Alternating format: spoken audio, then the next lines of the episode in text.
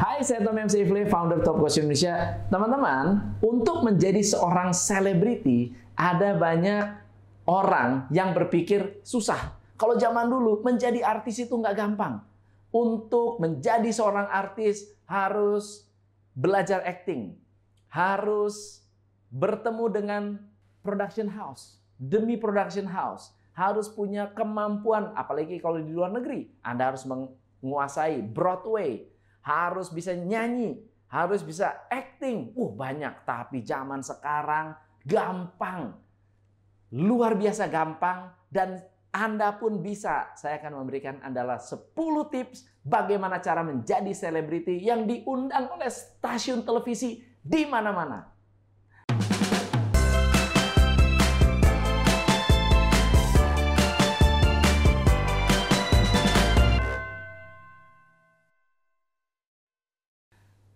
Tips yang pertama, bicara kasar.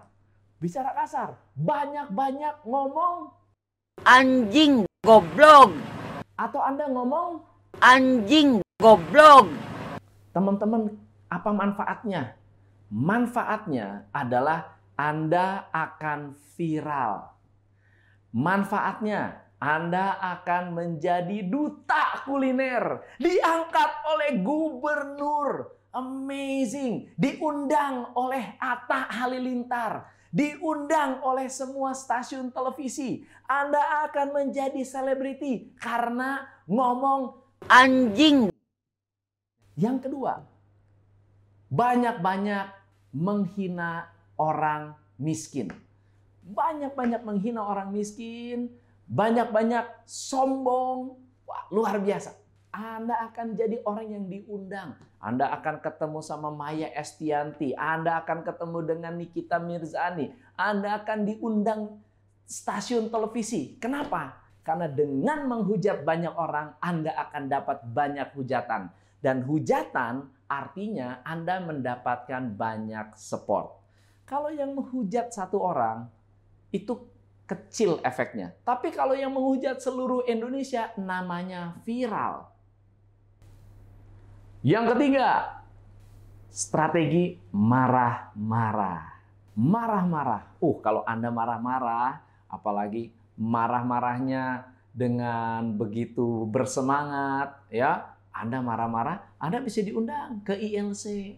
Anda akan bisa diundang ke podcastnya Deddy Kobusier. Bahkan Deddy Kobusier juga kalau Anda perhatikan, beliau adalah salah satu selebriti yang dulunya jarang marah-marah, sekarang sering marah-marah. Tapi no problem.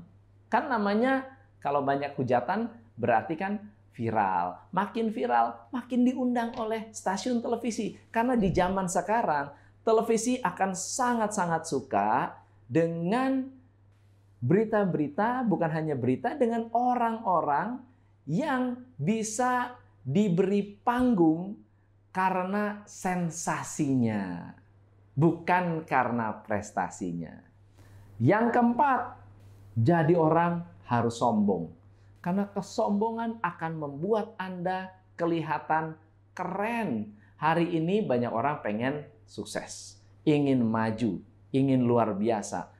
Pokoknya kalau ada barang harga misalnya 3 juta, harus dibilangnya murah.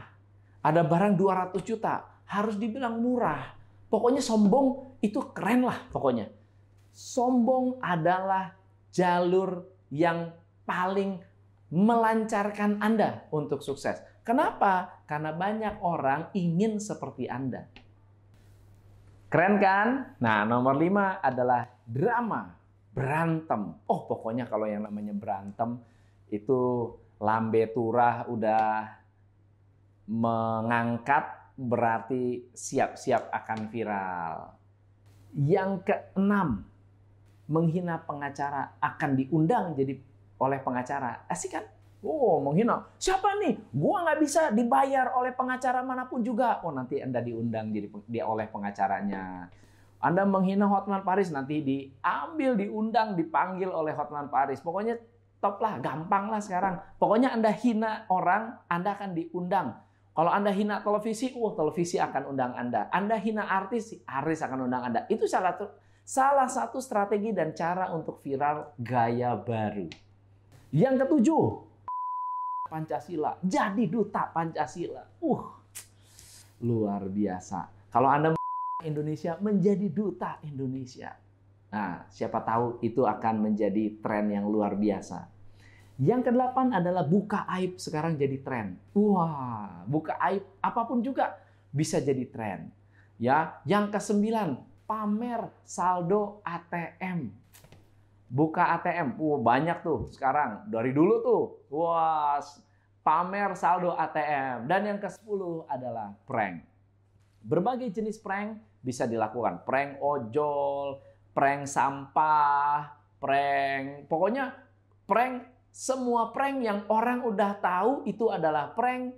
Ya artis-artis pada bikin prank. Oh, pokoknya super super super super laris ya. Pokoknya prank itu super super laris. Nah, teman-teman, ini adalah 10 hal yang menurut saya bodoh dan tidak mendidik yang bisa membuat Anda menjadi viral dan saya nggak tahu apakah long term atau tidak. But it's just my opinion Buat saya, ini adalah sesuatu yang menarik untuk kita perhatikan. Waspada, karena tidak ada hal negatif melahirkan hal positif. Tidak ada hal-hal yang Anda lakukan negatif yang menghasilkan hal positif, kecuali ketika Anda berubah. Thank you so much. Saya Tom MC Ifle. Salam pencerahan.